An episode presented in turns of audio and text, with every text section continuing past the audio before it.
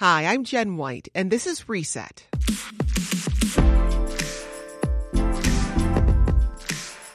It's Friday, and that means it's time for our Friday News Roundup when we break down the week's top Chicago and Illinois news stories. Aldermen are refusing to delay the new pot laws from taking effect in the new year. After hours of heated debate and procedural maneuvering, Mayor Lightfoot, with help from black allies, defeated the push for a delay. 19 aldermen voted for it, 29 against it. If we can't stand for equity for black people, we don't need a black caucus. And as of today, David Moore is not in the black caucus. We all support the notion that we must have equity. It's what I ran on. It's what I talk about in virtually every time that I make a public statement. Joining me now to discuss this story and more are A.D. Quig, government and politics reporter at Crain's Chicago Business, WBEZ City Hall reporter Claudia Morell, and Chicago Tribune reporter Lolly Bowean. Happy Friday, everybody. Happy Friday. Happy yes. Friday. Okay, so let Lolly just said yes. that's that's affirmation. Okay, I'll take it. Well, let's start with this big news story. Mayor Lori Lightfoot blocked an attempt from the City Council's Black Caucus to delay legal recreational pot sales in the city for six months. The ordinance failed to pass in a 29 to 19 vote on Wednesday. AD, just walk us through what happened. So, this was the closest vote so far of Mayor Lightfoot's tenure, and this is something that has been closely watched in every city, every county, and statewide for more than years. We've been debating what's going to happen with cannabis sales in the city.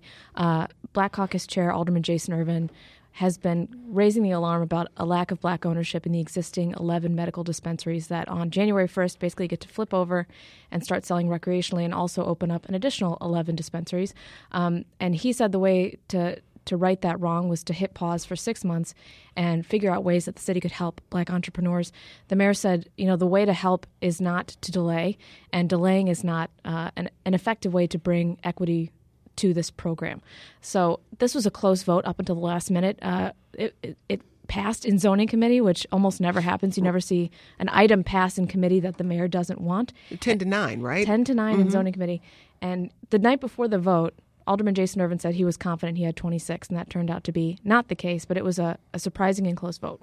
I mean, and Lolly, uh, the mayor's floor leader, Alderman Gilbert Villegas of the 36th Ward, predicted that the Black uh, Caucus had the vote in the full council. What happened overnight? Um, well, again, Ervin was pretty confident that he had won the support, um, but when it came down to it, there were, it seems, some promises made that there was going to be uh, two extra dispensaries open in Hyde Park. And these were promises that came from the state, from the governor's office, and that there would be another dispensary opened in Hyde Park, and that maybe that could provide some equity, maybe that could fi- provide um, some of the justice that some of these uh, city council members were looking for.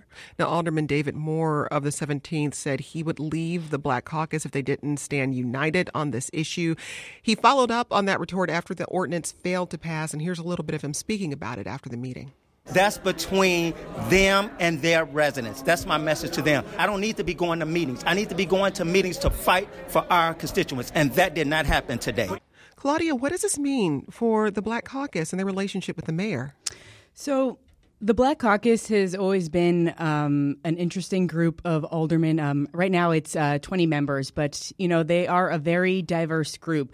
Uh, on one side, you have uh, someone like Jeanette Taylor of Woodlawn, who is uh, you know very progressive and very much you know I came here to be an advocate for my residents. And you have members like Walter Burnett, who is constantly there to make deals.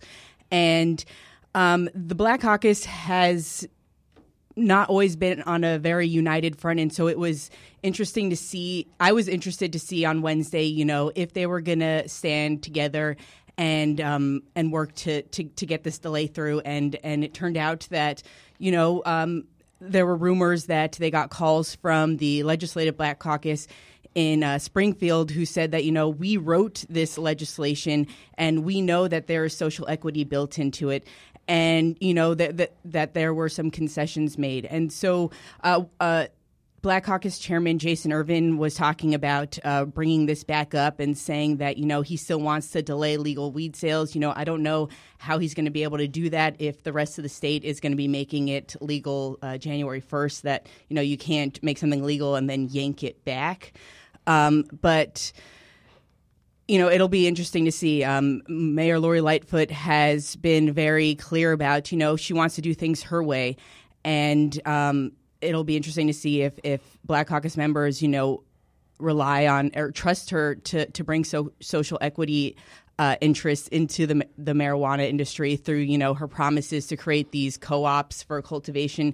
Uh, she's been trying to push this idea that you know uh, minorities can still make uh, money in this business uh, through pot adjacent businesses, so like smoke shops mm-hmm. and such. Well, Lala, your, your thoughts, yeah. Yeah, I wanted to chime in a little bit because, um, as we all know, the African American community and the African American experience is not a monolith. Mm-hmm. And so I think if anything shows that it's this so called division between the Black Caucus, right, is that each member approaches their job and approaches politics in a different way. And so you do have an alderman like Walter Burnett who says, you know what, I'm going to take advantage of this. And one of the things that he emphasizes is that I want to bring something home to my ward. Something is better than nothing. Um, but then you had very strong uh, opposition to that with uh, aldermen like Sophia King, who said essentially all we're giving black citizens is an amnesty get out of jail free card, but they don't get to pass go. They don't get to collect $200. And that's not equity, that's not justice, and that's not fair. I think we also need to just take a moment and kind of uh, back, take a step back and explain why the Black Caucus is so um, enraged and emotional about this issue. And that's because the first rollout of marijuana licenses for recreational sales has already gone to auction, and all of the sellers will be white. And so that's part of what has driven the um, passion from an alderman like Jason Ervin is being in that lottery room and seeing just the makeup in a city that is majority black, majority brown, a, a courthouse, a jail that is majority black and majority brown as a result of marijuana charges, and wanting to just put a pause and have everyone start the race at the same time in May. Well, AD, you know, it's interesting because Mayor Lightfoot denied the tension during the council meeting uh, that it was reminiscent of the council wars after Harold Washington was elected as the city's first black mayor. But this was, as you said, the closest vote in her tenure so far. And we've seen already from the budget vote that when council people vote against Mayor Lightfoot's agenda, that there's potentially, you know, some pushback from her political arm. And I'm curious what you think about what this means for the relationship between the mayor and city council members who don't line up with her agenda. Yeah, it's an interesting one. That that budget website you referred to. Uh, basically named and shamed folks that, that voted against her budget in a pretty blanket way that didn't get into the nuances of why folks voted against the budget. Um, there were a lot of progressive aldermen who voted against it because they said it didn't go far enough on their progressive um, ideals. It didn't reopen city mental health clinics. It spent too much on the Chicago Police Department. Um, and it also she also said that they didn't offer any alternatives. They said that's not true. We gave you maybe in excess of a billion dollars of revenue ideas. Um, this is something Claudia and I talked about a lot. Um, this is not like council wars back in the 80s. Council wars back in the 80s was white people using race as a way to divide the council and win. Um, this is not this is not the same kind of standard, but Claudia and I talk a lot about how council gets organized. It's a very ideologically diverse council. We have socialists, we have democratic regulars, and we have people like Claudia said who are who are in it to make deals for their own constituents and and, and get a win where they can. Um, this is this is making and I was talking to a lobbyist this week about how different the atmosphere is mm-hmm. and lobbyists are like we're doing great because it's chaos and we we can tell people how each how to manage each relationship mm-hmm. um, it's just it's very unpredictable and it'll be interesting to see i know alderman raymond lopez made a pitch that the, Lati- the latino and black caucus should stick together particularly on the mar- particularly on the marijuana issue because they have a shared interest in gaining ownership. Um, whether he manages to pull that organization off will be very interesting. Well, AD, there was also a lot of commotion at City Council around what you refer to as as Bumpgate. Bumpgate. Uh, here's Alderman Walter Burnett. One of the media people just printed out that myself and Carrie Austin said the F F you word. I it's said bump. I said bump you.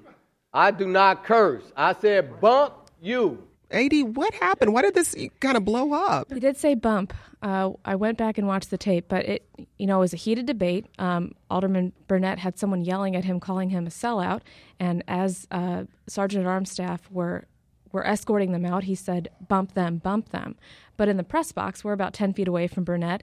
Terrible microphones in city council. We all turned to each other and said, Did he say the F word? Did he say the F word? Um, and we, a lot of people tweeted out there was confusion. Everyone had to kind of go back and watch the tape. And Mayor Lori Lightfoot ultimately defended him and said, This is a colloquial black term. Everybody calm down. yeah, so I, I, have to record, admit, yeah. I was one of the people who also tweeted out that he said the F word.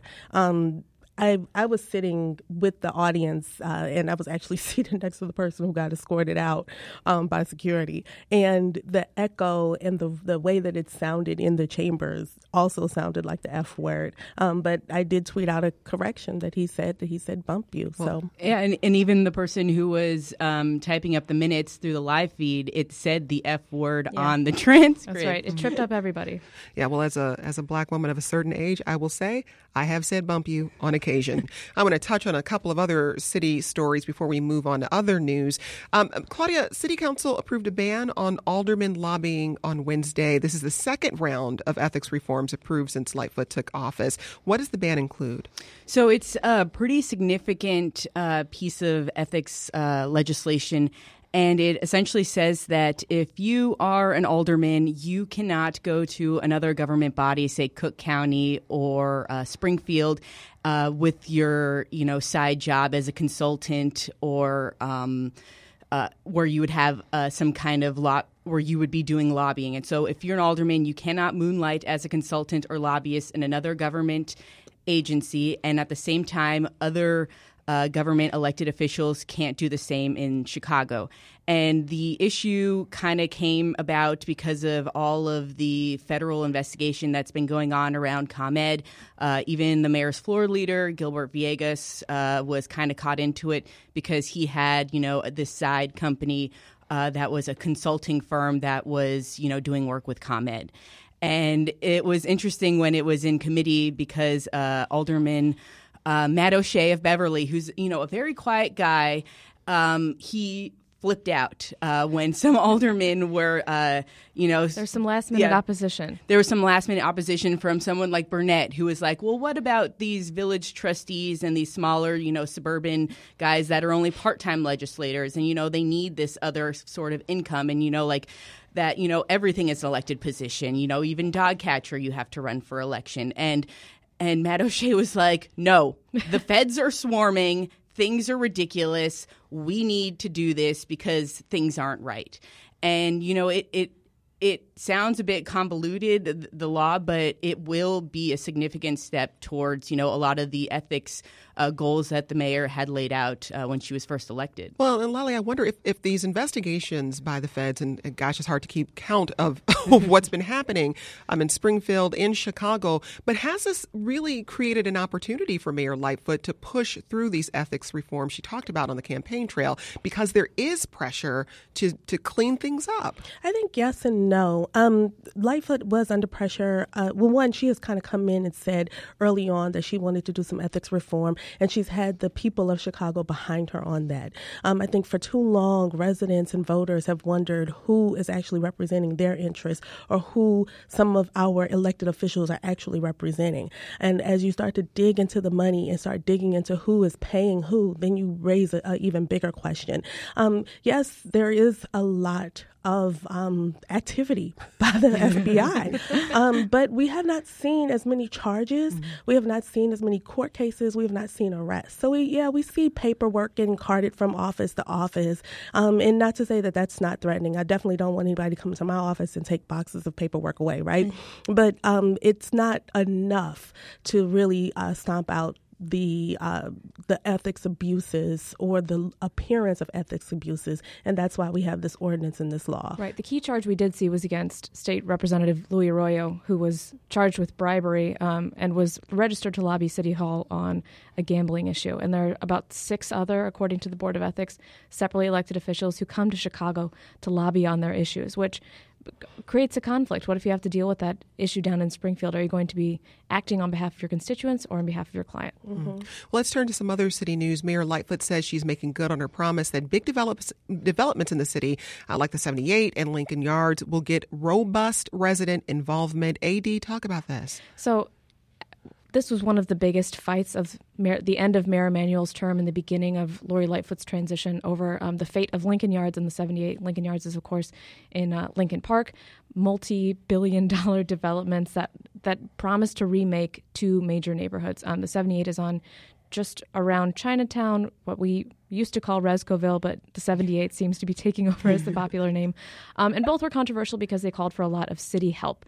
So the city's going to give over hundreds of millions of dollars for infrastructure improvements that these developers, Sterling Bay and Related Midwest, promise. Um, this became a bone of contention in the CTU strike because they said this was a sign of how the city chooses to spend its money. They're saying we need a couple more hundred million dollars to provide staff at CPS. You're more than willing to give it to billionaire developers, but not to us. So Mayor Lori Lightfoot um, kind of gave it a pass on her way in. This was one of the last things Rahm Emanuel did, but she said, put out a warning to big developers if you're going to remake these neighborhoods, you're going to face robust community development. So, yesterday she announced there will be community advisory councils that she and the local aldermen will select to kind of advise um, the construction as they go through on open parkland and how streets will work um, and other things. It, they won't be binding, and it will be very interesting and important to see who is actually picked to serve on these boards. But it's an interesting new move, and I'm excited to see how it works out. Well, Lightfoot also announced a roadmap to expand the city's mental health framework that builds off a plan um, that was uh, announced in October. Claudia, what's included in this strategy? So, a lot of this is to appease a, a very vocal group of aldermen in the city council who have uh, who were elected on and who have been vocal vocal supporters of reopening the city's mental health clinics. And the mayor and her appointed uh, chief of public health. Uh, who still has yet to be confirmed by the city council over this issue, um, have made it pretty clear that you know they are not going to be reopening these clinics and so this is kind of a way where she is lending an olive branch by saying, you know, what we're going to help those that need it the most. So a lot of uh, what she had announced is for emergency services. So CIT training for Chicago police officers, which I also believe is part of the federal consent decree. CIT over, training? Mm-hmm, to um, so that um, you know when someone does a 911 call to make sure that they have a, um, a, mental health assessment or someone who is trained in mental health assessments show up. And that um, what else? That so yeah a lot of it has to do with uh, emergency services 911 311 calls where you know someone needs immediate help.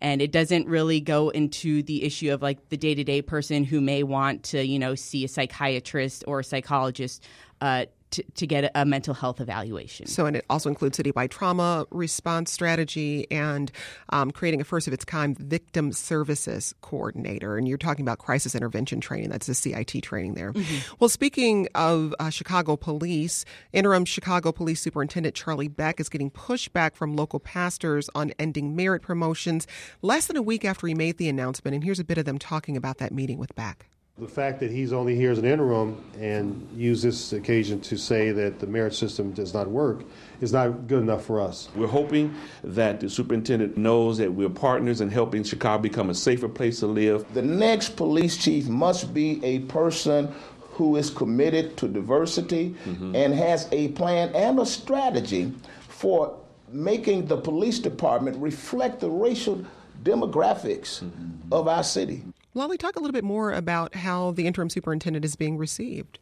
Um, you know, so it's interesting because I've seen stories about Beck going out into the community. I believe he was over in Chatham on King Drive over the weekend uh, doing some Christmas decorating. Um, so he's doing some outreach along with the mayor to become more integrated into the Chicago community. But I think that because there's this history here, and that's what these West Side pastors are referring to, because there is a history of um, racial division and of African Americans and Latino officers not being promoted at the same level that their white counterparts are. They want to make sure that whoever is in charge, Beck for the moment, and whoever comes in as the next superintendent, uh, is fair and make sure that there is equity within the police department. Um, we've had a, a, kind of rough go with the police and the community relations here. And so I think that their push, uh, these pastors is who I'm referring to, their push is to try to make sure that when residents of Chicago encounter police, that they see police that look like them, that come from their neighborhoods and understand their walk of life. AD, any updates on the search for the next superintendent? So they, there's an open process that the Chicago Police Board is running. They're accepting applications uh, for quite a while. I think it goes through mid January. Um, they'll sort through all of those, um, make that as open as possible. They've held a few community meetings to invite uh, input on who folks would like to see.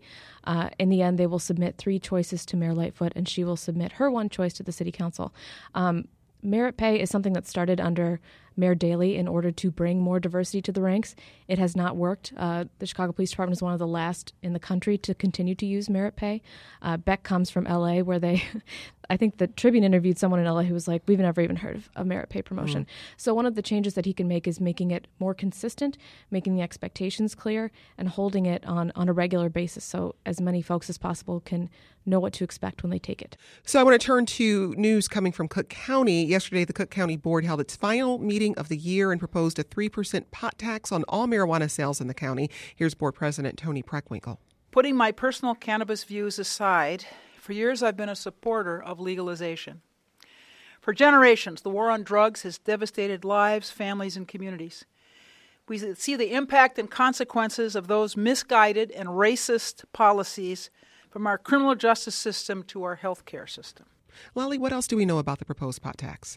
Um, well, we know that the county is budgeting very conservatively. They don't expect to collect but less than a million dollars um, next year, which uh, kind of raises the question of how much money is going to be made by our city and our county overall as this um, marijuana recreational sales become legal. Um, but it also uh, lands the question of how much is pot actually going to cost? Mm-hmm. At least that question comes from me, right? Um, that once you add the city, the state and the um, county tax on yeah, top of it. sales taxes yeah. too on top. Yeah, yeah how, yeah, how much highest. is this going to cost? Hmm. Right.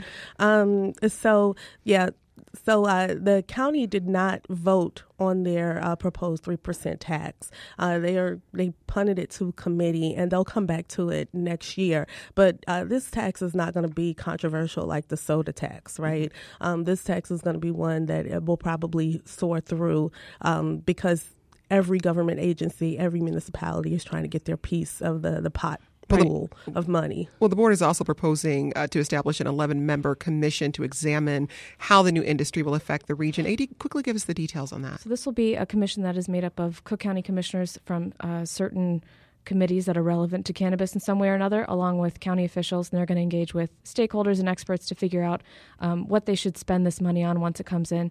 Um, if this if this tax passes, it won't start being applied until July 1st, and because of the way the state uh, disperses money, they won't get to see it until kind of the last two months of the 2020 fiscal year. So, unlike Chicago, which had this big, huge blow up over the future of um, equity, the county's kind of taking a little bit slower and saying we're going to put together a commission, figure out exactly how we want to spend this money. We saw a really interesting debate in Evanston where they said we're going to take all of our marijuana revenues and use it for a local reparations fund. I'll be interested to see if the county pursues something similar like that. Well, now Preckwinkle also had to face several county scandals at at the meeting. Um, the Cook County Commissioner was there for the first time since the FBI raided his office in September. Uh, there was also a report out this week that federal investigators are looking into former Cook County Assessor Joe Berrios' political funds and assessments. AD, did Preckwinkle address this at all? Yes, she gave her her usual answer, which is an interesting one when you compare it to what uh, the governor and the mayor has said, which is innocent until proven guilty. She says this is a standard that we apply to the black and brown men that churn through our Cook County criminal justice system, and regardless of how big these scandals seem, or rumor or innuendo, we should extend that same courtesy to public officials.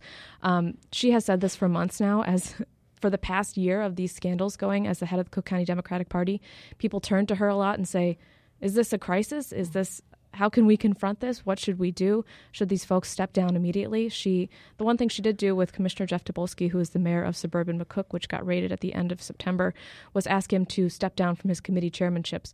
But it wasn't necessarily because he was raided; it was because he was missing so many meetings that mm. she thought he wasn't doing an effective job. Well, before we let you go, this is our last Friday News Roundup of the year. So, really quickly, I just want to hear what the most memorable story was for you. The story, oh, AD just gave me a look, that you reported on this year uh, and what you'll be keeping an eye on in 2020. Claudia? Um, mine would probably be the one with uh, the deal with the Cook County Land Bank and Carrie Austin's chief of staff, Chester Wilson, and how he used the land bank to clear his property tax debt on a property in Pullman. It was nearly $200,000 that he owed on it. And so me and uh, Dan are looking into that, and we'll be continuing in 2020. Lolly, real quick. Oh goodness, um, there's so many, but you know what? I'm going to go for the weed right now because that's what we've been talking about for so long. So I'm interested to see how all this is going to play out in 2020. Um, what it's going to mean uh, for health outcomes, what it's going to mean for economic outcomes, and social outcomes. Adi, you get the last word here. Start of the Lightfoot administration. It's been a fun ride so far. I feel like the next three and a half years will only get more interesting.